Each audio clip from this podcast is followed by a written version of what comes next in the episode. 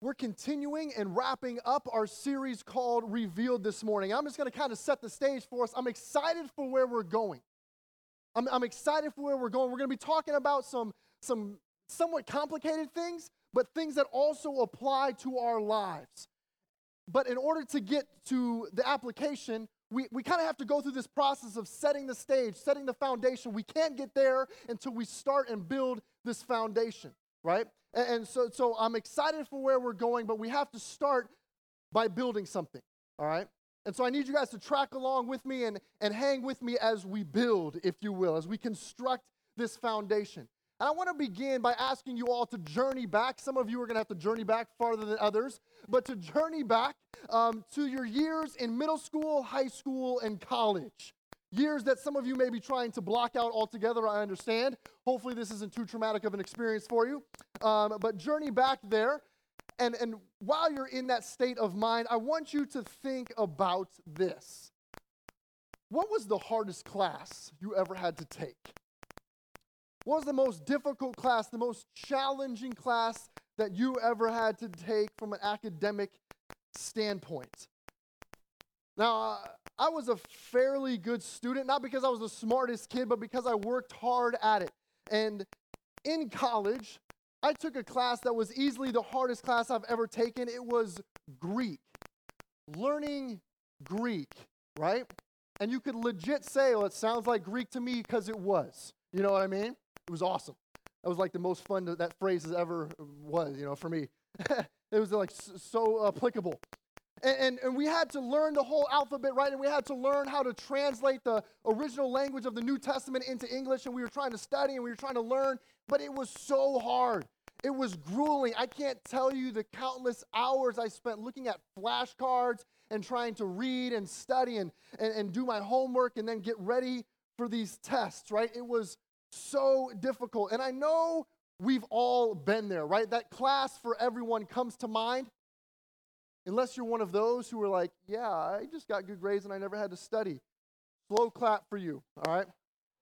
Slow clap for you. The rest of us know what it's like to work extremely hard only to scrape by, right? We get what that feels like. We know exactly what that's like. Now, again, I hope our experience this morning is nothing like the most difficult class that you've ever had, but, but what we need to understand is that we are going to use our minds this morning, like we do each and every week, to wrap around or try to, to comprehend what is somewhat of a complicated topic, but again, in the hopes that you'll be able to track with me so you can see how this applies to our lives. And I know we're up for the challenge. I know we are first service had it rough, right? They had to do this at 8:30 in the morning, but you guys have an extra hour on them, so you're good. You're good. In Mark chapter 12, Jesus is having a conversation with the, uh, the Sadducees, excuse me, another branch of the religious rulers. You have the Pharisees and the Sadducees. And it was during this conversation that they asked him, What is the most important commandment? And obviously, Jesus has a lot to choose from. There's over 600 of them. But they ask, What's the most important one? So Jesus responds, and perhaps you're familiar with one of the what was his response, and and he says, Well, it's to love the Lord your God with all of your heart, and with all of your soul, and with all your mind, and with all your strength. In other words, we are to love God with all of our being, all that we are, every aspect of our lives. We need to love God. That's essentially what Jesus is saying. But if we were to break down his response a little bit and ask, well, well, what does it mean to love God with our heart? I think we understand that. What, what does it mean to love God with our soul? Like, okay, I think we could wrap our minds around that. What, what about what about our strength? Like, yeah, okay, working hard and, and doing things for God. We want to we want to love Him with with the things that we do. But what about what does it mean to love God with our mind? Like I said, this morning we're going to start by discussing a concept that's a little difficult for us to wrap our minds around, and yet it's a topic that is taught and addressed in Scripture. So we, we can't ignore it. We shouldn't ignore it. However, it, it's probably a topic that you would find more likely to be addressed in a, in a Bible school, a Bible college lecture, than on a Sunday morning. But again, if you stick with me, if you stick with me, if you build this foundation with me, we are going to find out how it applies to our lives in a very real way. We're going to look at a question that so many people have wondered about. And maybe you have wondered as well. And so, as we dive into this topic again, I encourage you, engage, right? It's stay or, or track with me. Do your best to track with me. And, and in case you're feeling a little bit drowsy, the ushers are going to make their way down the aisle right now with Red Bull for everyone, right? I'm just kidding. That would be awesome, though. That would be super fun. Um, somebody, everybody just be shaking a little bit. It'd be a good time. you guys ready? We'll do this. And so we want to strive to understand God a little more and thus love Him with our mind.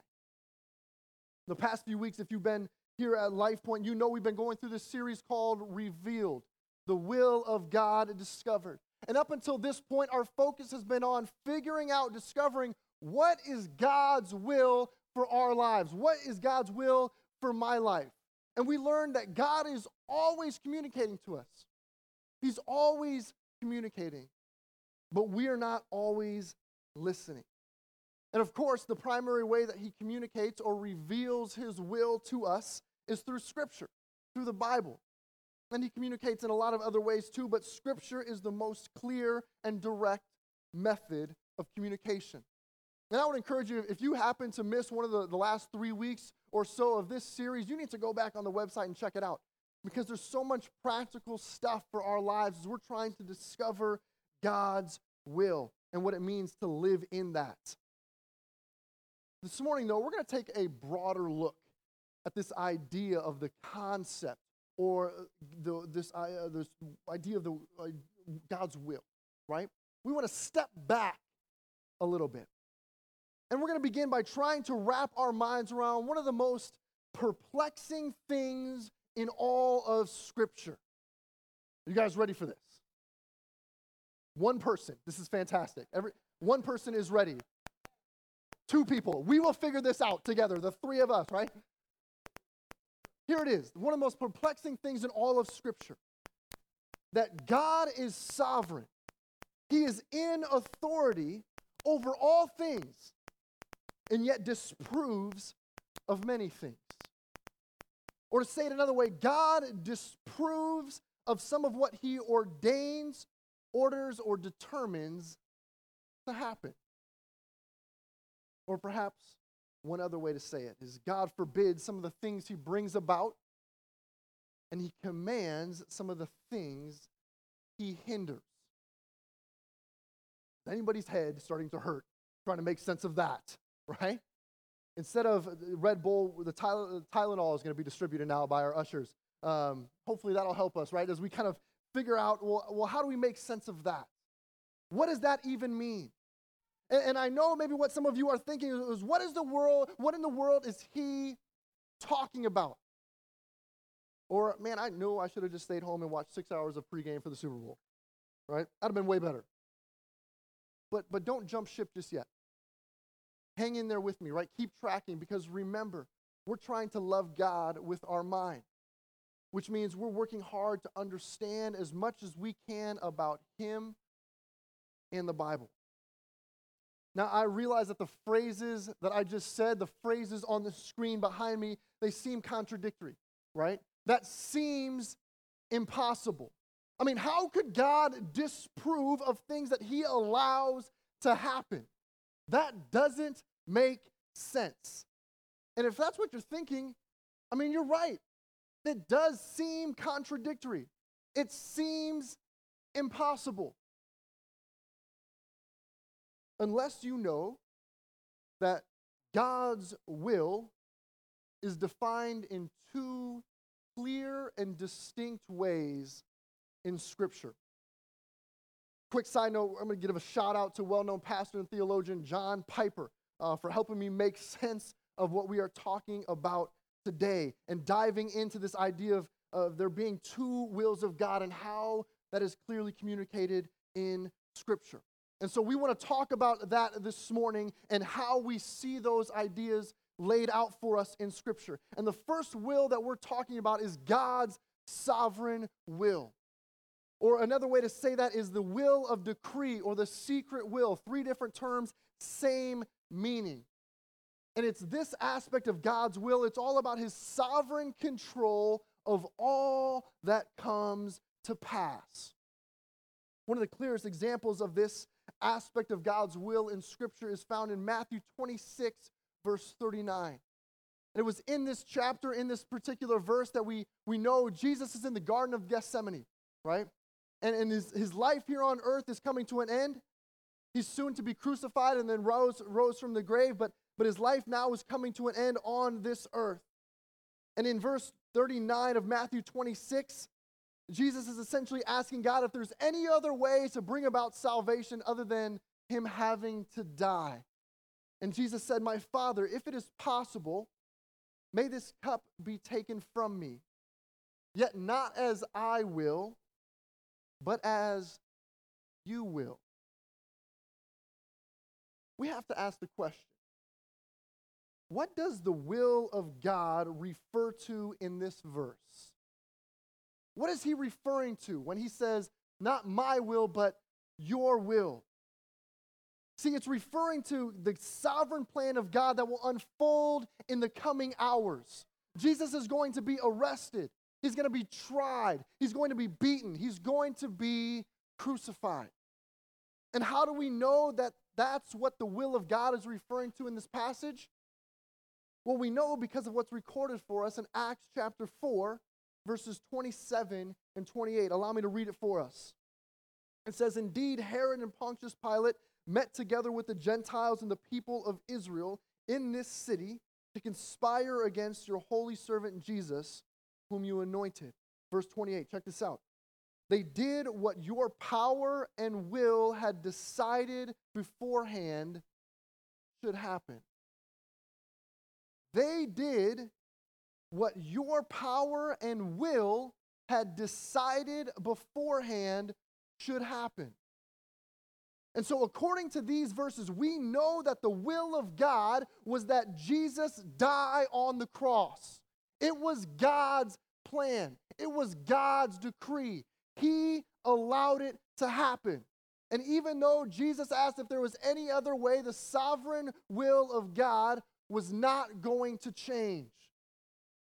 See, here's where it gets a little wild, too. Something that may be hard for us to, to reconcile in our mind. The sovereign will of God includes the sins of man. The sovereign will of God includes the sins of man. Judas Iscariot, Herod, Pilate, the Roman soldiers, the Jewish leaders, they all sinned in fulfilling God's will that Jesus be crucified. See, it was a sin for Judas, one of Jesus' disciples, to betray him. It was a sin for Herod to mock Jesus. It was a sin for Pilate to wash his hands of the situation and pass the buck. It was a sin for the Roman soldiers to beat an innocent man. It was a sin for the Jewish leaders to condemn him. And yet their sin was part of God's plan. There are times, as John Piper said, God wills to come to pass some things that he hates. We find another example of God's sovereign will, including the sins of man, in 1 Peter 3, verse 17, which says, It is better, if it is God's will, to suffer for doing good than for doing evil. Meaning that it's, it may be God's will that Christians suffer for doing good. In this instance, in this particular context of 1 Peter 3, the, the suffering that Peter is referring to is persecution. Is persecuting Christians who don't deserve to be persecuted a sin? Of course. Of course it is. And yet, persecution may still be God's will. And so, again, we see that God sometimes wills that events come about that include sin. We find a summary statement of God's sovereign will in Ephesians 1, verse 11, and Paul writes this In him we were also chosen, having been predestined according to the plan of Him who works out everything in conformity with the purpose of His will. See, God's will is His sovereign control of all that happens. It cannot be broken, and it will always come to pass. That is the first definition. That is the first meaning of the will of God that we see in Scripture. Is everyone still tracking with me? Still following along? Does anyone need a Red Bull? This is yours. All you have to do is come up here and get it. I will give it to you. No one took me up on it first service, which made me have to pop it open and drink it myself. No? Who wants it? Come on, man. This is yours. Right there, Gabe. My man. You were, you were up last night playing video games, weren't you? Yeah, he needs it. See, he needs it. Brave. I knew he was going to be a student. I knew he was going to be a student. I didn't want to hand out Tylenol. I didn't want anybody to accuse me of being a drug dealer. Let's switch gears a little bit, right? We talked about this first meaning of the will of God. But, but what about this second meaning of the will of God that we see in Scripture? And the second meaning for the will of God is, is God's will of command. God's will of command, or which we also know, or which is also known as the revealed will. And this aspect of God's will is all about what we should do or what God commands us to do. See, in, in large part, the will of command is what we've been talking about the last few weeks in this series. Pastor Chris said the primary way God communicates or reveals his will to us is through Scripture. And whenever we read the Bible and come across a passage that tells us to do something, love your neighbor, give sacrificially, do not worry, you're reading the revealed will of God. It's what He's commanding us to do. And this particular definition or meaning of the will of God is a little bit easier for us to, to understand because it's much more black and white. Do this don't do that. In our finite minds, we have, we have a bit more trouble comprehending something as complex and something that has so many nuances as the sovereign will of God. And there's no way we could tackle all of those nuances and, and do that topic justice in a service this morning. But the will of God is something that's much more easy for us to wrap our mind around. Now, if we were to compare and contrast these two wills that we find in Scripture, we would see that the sovereign will of God is going to happen no matter what, whether you believe in it or not. It's going to happen. God has decreed it, He has determined it, it will happen. However, the will of command is the aspect of God's will that we can disobey or fail to do.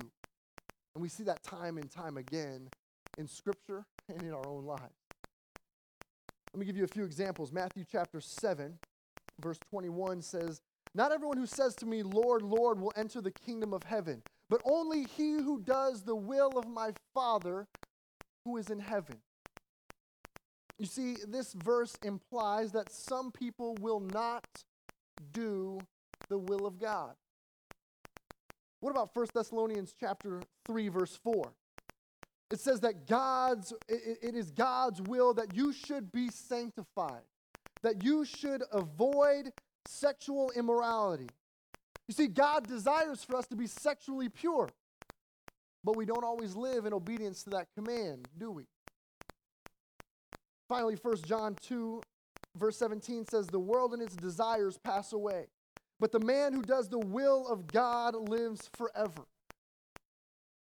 And unfortunately, we know that not everyone is going to live forever. Not everyone will have eternal life because not everyone is going to put their faith and trust in Jesus for their salvation. Some do and some don't, which means the will of God doesn't always happen.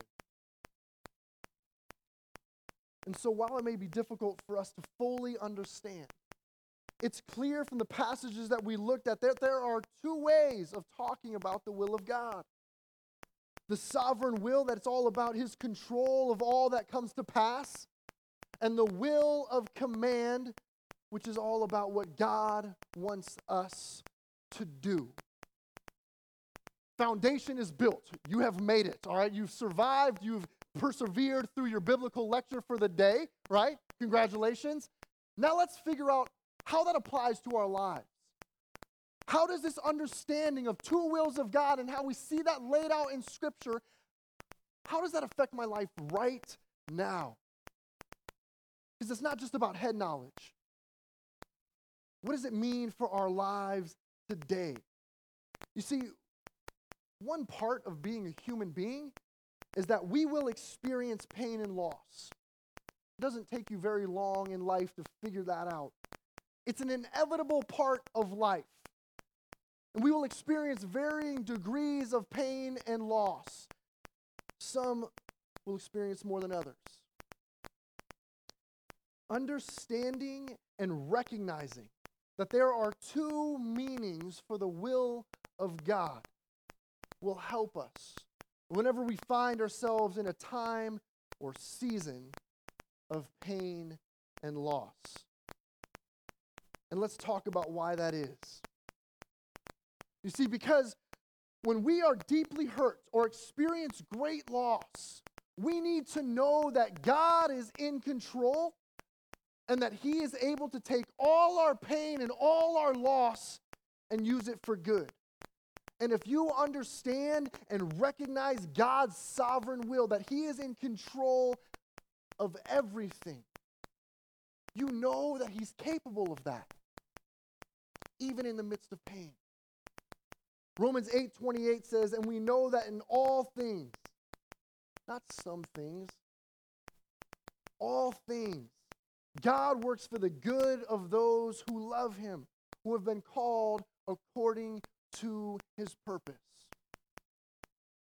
And when we are deeply hurt and experience loss, we need to know that God empathizes with us and does not delight in sin or pain in and of themselves.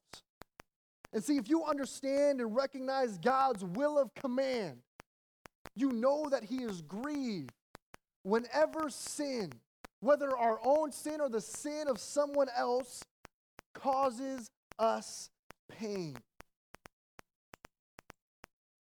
Let's, under, let's, let's see how understanding the, the two meanings for the will of God play out in a hypothetical scenario. If a victim of child abuse was asked, Do you think that what happened to you was the will of God? How do they respond to that? What is the answer to that complicated question? If they understood that there are two meanings for the will of God, they would be able to give a biblical response. Not one that makes it any easier, not one that takes their hurt and pain away, not one that makes it any easier to forgive, but a biblical response nonetheless truth. And they would say, no, it was not God's will. Because we know that God commands us to love one another. The Bible is clear about that. And abusing someone else is a sin. It breaks God's commandment. And whenever God's commandments are broken, he is grieved. And so, no, it was not God's will.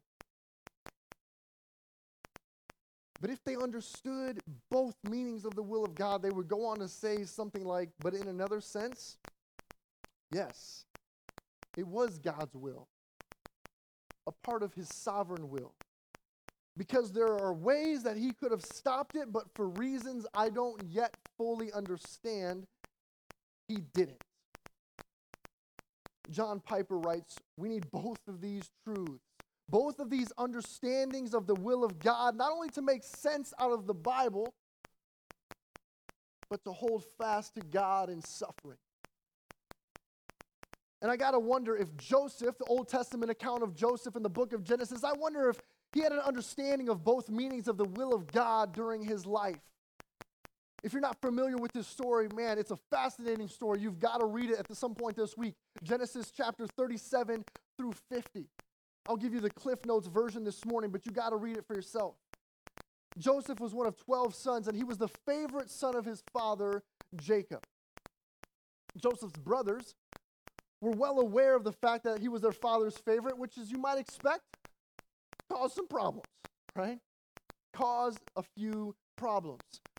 Joseph's brothers were jealous of him and they hated him. And then, when they finally reached their tipping point, when they could take that punk kid no longer, they got rid of him. They sold him into slavery and told their father Jacob that he had been killed by a wild animal. And you thought your family was dysfunctional, right? That's some messed up stuff. Was it a sin for Joseph's brothers to sell him into slavery? Yeah, you bet it was. God was not pleased with their decision to do that.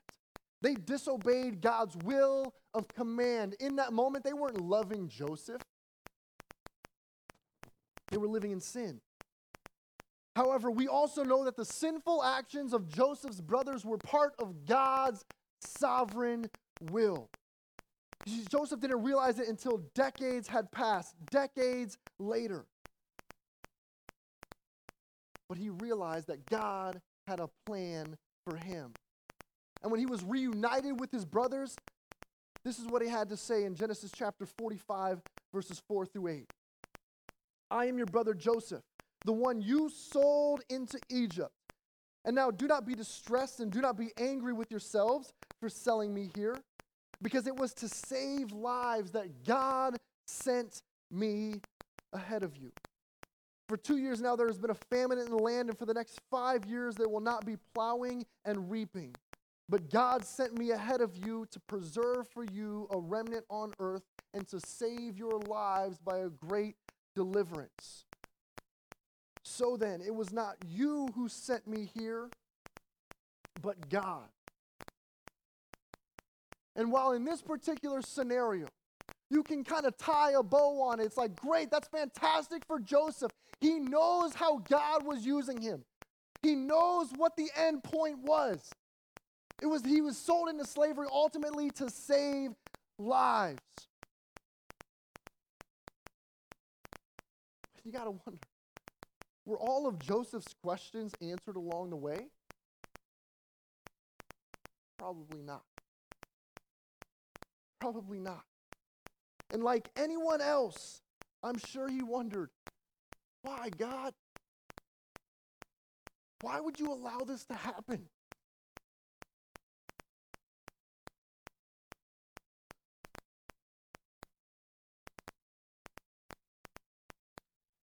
Now, if I'm being honest, knowing how to respond biblically to a horrific experience like abuse, that will never take the pain and hurt away.